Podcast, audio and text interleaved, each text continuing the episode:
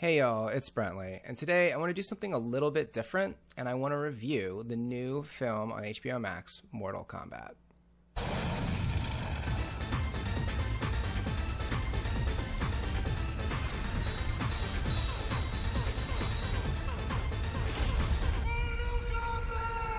No, not that one, the new one.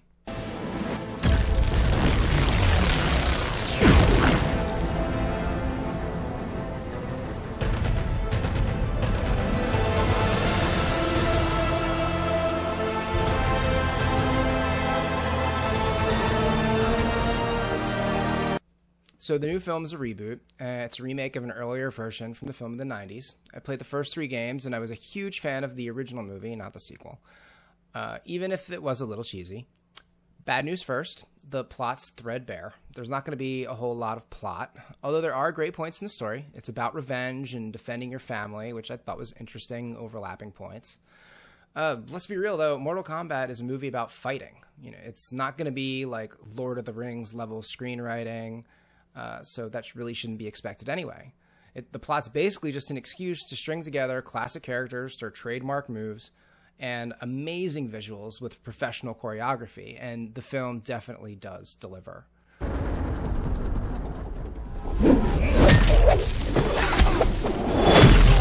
Some of the acting was a little weird. What are you doing here? Wait, I'm looking for Sonya Blade. Jax sent me. I get it, budget concerns, wanting to get fresh talent on the screen, and again, the focus is on fighting, not the in between stuff. That said, Kano was amazing.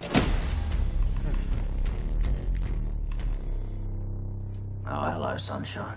All right.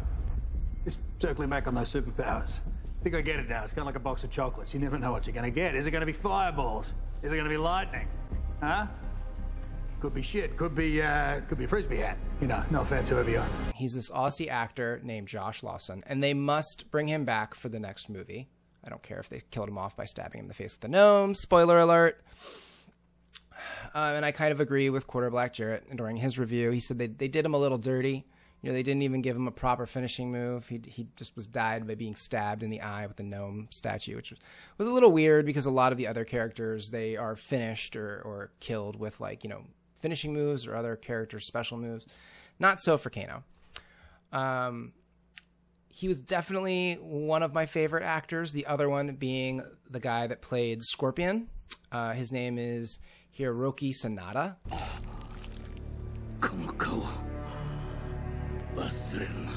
And those two guys were definitely the best actors in the whole film.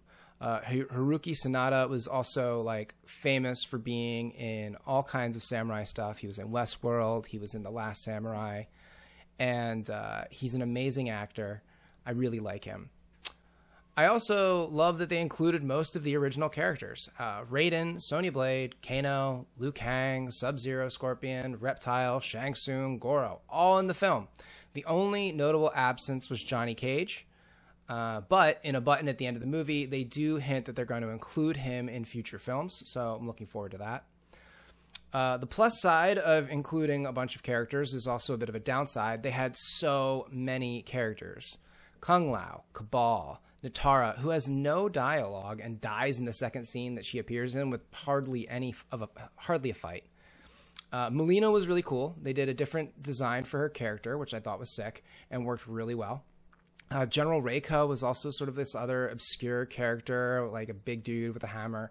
He had limited appearance in the games, and it seems that he was only really included here as a foil for Jax. Speaking of, I really liked Jax's story. We see the origins of his mechanical arms, and he has to really work to get them and, and struggle a bit. And so that bit of character development there was a nice touch. They also include Cole Young as a descendant of Scorpion, which is fine. He's not a character from any of the games. I know a lot of people didn't like that, but whatever. Uh, he kind of assumes the role of Liu Kang from the early '90s films as the main protagonist, and he, you know, sort of refuses the call until he has like no choice but to fight. Um, I like how they adapted the lore somewhat to explain the origins of the powers uh, that the characters have. Each character is marked by an Arcana. Ohana means family. No Stitch, not not not Ohana, Arcana. Although the family emphasis and theme to the film was clutch. The Arcana allows the bearer to sort of unlock their hidden ability, which is like a power that's specific to the character. Uh, other points I really liked was Liu Kang's backstory. They included a bit about him killing a child trafficker, which is really relevant, going with, especially with what's going on at the southern border and the whole Jeffrey Epstein affair. Uh, the best part about the film: zero woke BS.